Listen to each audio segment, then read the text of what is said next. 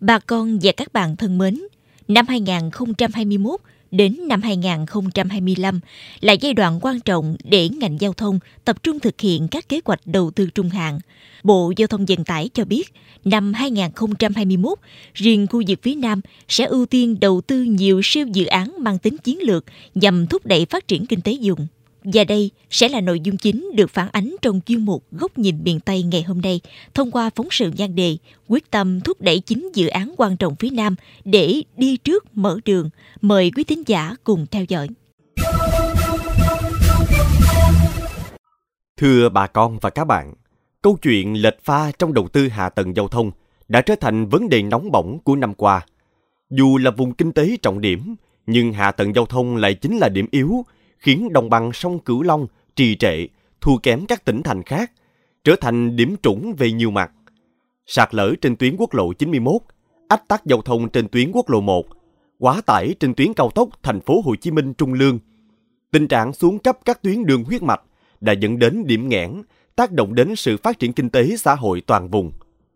Trước thực tế này, thời gian gần đây, liên tục các dự án trọng điểm phía Nam được khởi công, đẩy nhanh tiến độ với tầm nhìn rõ ràng, quy hoạch đồng bộ hơn, đã cho thấy quyết tâm, sự thay đổi rất lớn về chiến lược phát triển hạ tầng từ trung ương tới các bộ ngành. Được biết, khi kế hoạch trung hạn chưa được Quốc hội thông qua, Bộ Giao thông Vận tải chỉ tập trung cho các dự án quan trọng, cấp bách thuộc đối tượng chuyển tiếp. Trong đó có 9 công trình thuộc khu vực thành phố Hồ Chí Minh và phía Nam. Có thể kể đến là hai dự án liên quan đến hàng không, gồm cảng hàng không quốc tế Long Thành giai đoạn 1 và nhà ga T3, cảng hàng không quốc tế Tân Sơn Nhất. Ngoài ra, có hai dự án hàng hải đường thủy gồm luồng cho tàu biển có tải trọng lớn vào sông Hậu giai đoạn 2 và kênh chợ gạo giai đoạn 2.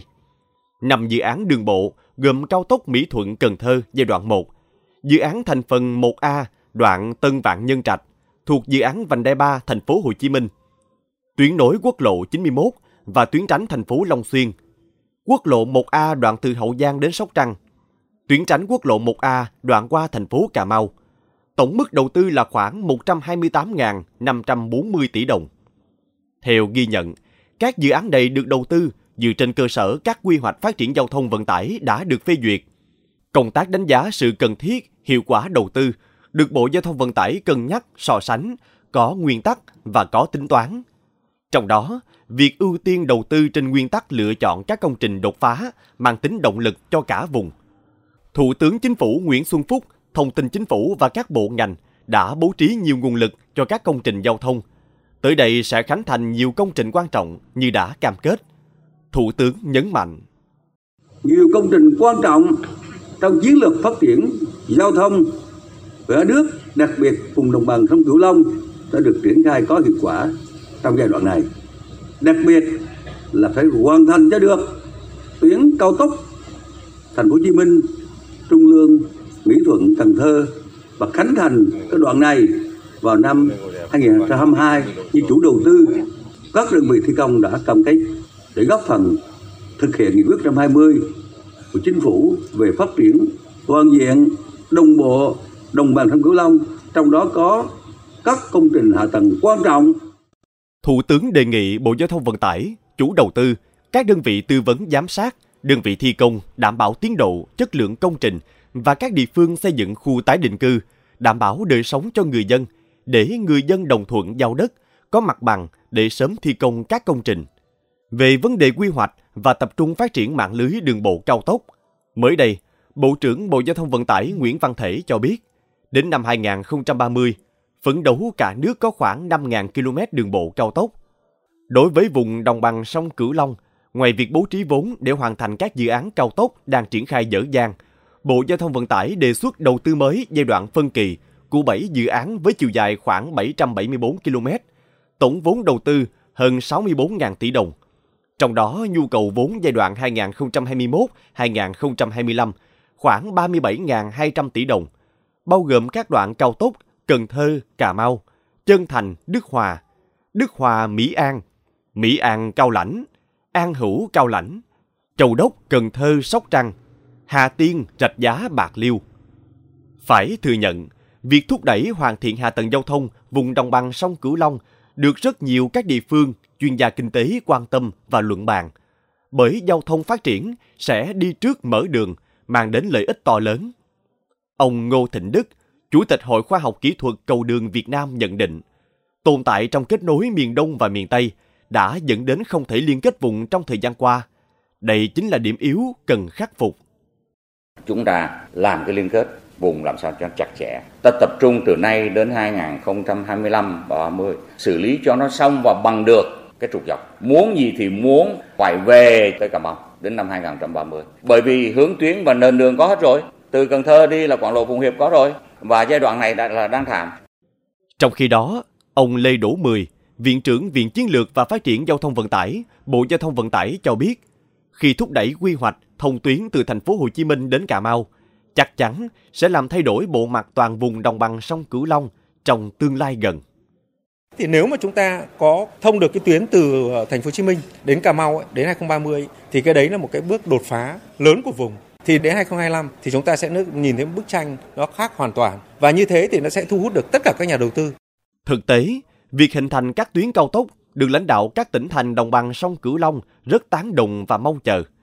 Ông Nguyễn Thanh Bình, Chủ tịch Ủy ban nhân dân tỉnh An Giang đánh giá. Tuyến cao tốc ngang thì nó sẽ nối vùng tứ giác Long Xuyên lại. Và như vậy thì không phải chỉ An Giang hưởng lợi từ cái tuyến đánh tuyến cao tốc này mà Đồng Tháp và Kiên Giang cũng sẽ À, là hưởng lợi và như vậy thì nó sẽ phá đi cái thế bao vây về cái giao thông thì giúp cho cái khu vực đồng bằng cũng sẽ phát triển. Thông tin về các dự án trọng điểm phía Nam được quan tâm sâu sát, ưu tiên trong năm 2021 đã mang đến nhiều kỳ vọng cho sự phát triển của toàn vùng. Tin chắc các công trình được hoàn thành sẽ tạo xung lực cho đồng bằng sông Cửu Long có thể phát triển thần tốc. Bà con và các bạn thân mến, đồng loạt nhiều dự án trọng điểm khởi công trong năm 2021 chắc chắn sẽ mang đến sự thay đổi to lớn về cơ sở hạ tầng và bộ mặt chung của cả vùng, tạo thành bàn đạp cho vùng kinh tế trọng điểm phía Nam và miền Trung. Tiếp tục đề cập đến câu chuyện này, mời bà con và các bạn cùng theo dõi bài bình luận Bức tốc trong giao thông để đồng bằng bứt phá. Thưa bà con và các bạn, đồng bằng sông Cửu Long thông nhưng chưa suốt là thực tế tồn tại suốt nhiều năm qua, mang tính cấp bách cần được giải quyết. Nhất định, hạ tầng giao thông được cải thiện sẽ nâng cao khả năng kết nối trung tâm kinh tế chính trong nội bộ khu vực và giữa khu vực với các khu vực kinh tế khác trong cả nước cũng như trên toàn thế giới. Những dự án như đã phân tích khi hoàn thành đưa vào sử dụng sẽ mang đến sinh khí, tạo ra các đột phá mới, thúc đẩy phát triển kinh tế xã hội nhanh, bền vững của vùng cũng như của quốc gia. Tuy nhiên, để thực hiện thành công nghị quyết đại hội đảng, cải thiện được năng lực cạnh tranh của nền kinh tế, thay đổi về chất của hệ thống kết cấu hạ tầng giao thông, thách thức lớn nhất là nguồn lực tài chính để đầu tư kết cấu hạ tầng giao thông.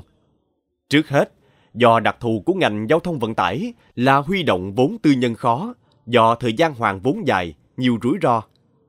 Kinh nghiệm trên thế giới là đầu tư công chi phối, trong khi nguồn lực đầu tư công của chúng ta đang có hạn. Việc phân bổ nguồn lực đầu tư công không đột phá có thể sẽ dẫn đến hệ thống kết cấu hạ tầng khó thành công trong việc giải quyết điểm nghẽn hạ tầng. Đây là thực tế cần nhìn nhận, đánh giá toàn diện. Dễ thấy, cả đường bộ, đường thủy, đường hàng không đều được đầu tư.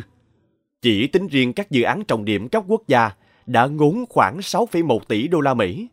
Đó là chưa kể mỗi tỉnh thành đều đang dự kiến tăng tốc với hàng trăm dự án lớn nhỏ cấp địa phương.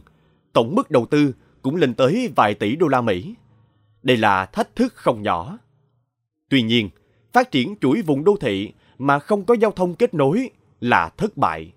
Do đó, Bộ Giao thông Vận tải, Bộ Kế hoạch Đầu tư và các ban ngành liên quan cần đánh giá và triển khai thận trọng, cần căn cứ nguồn lực được phân bổ.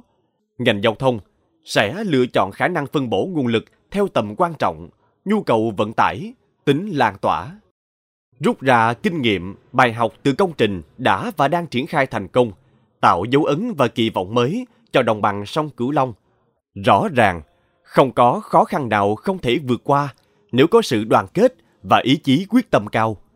Rất hy vọng kế hoạch giai đoạn 2021-2025 sẽ được triển khai thành công.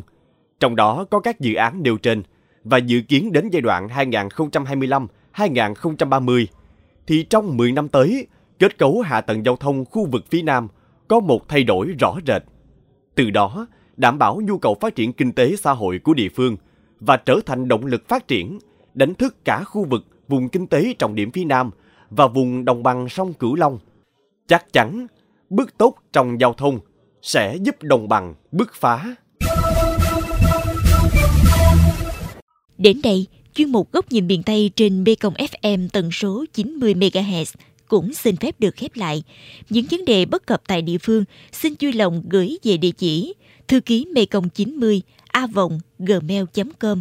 Đồng thời, quý thính giả có thể lắng nghe trên kênh chuyên biệt đầu tiên về đời sống người dân dùng đất phương Nam, chuyện Mê Công trên nền tảng thiết bị di động bằng cách truy cập vào ứng dụng Apple Podcast trên hệ điều hành iOS, Google Podcast trên hệ điều hành Android, sau đó gõ từ khóa chuyện Mê Công Hồng Lê và Tấn Khoa cảm ơn bà con và các bạn đã quan tâm theo dõi. Xin chào và hẹn gặp lại.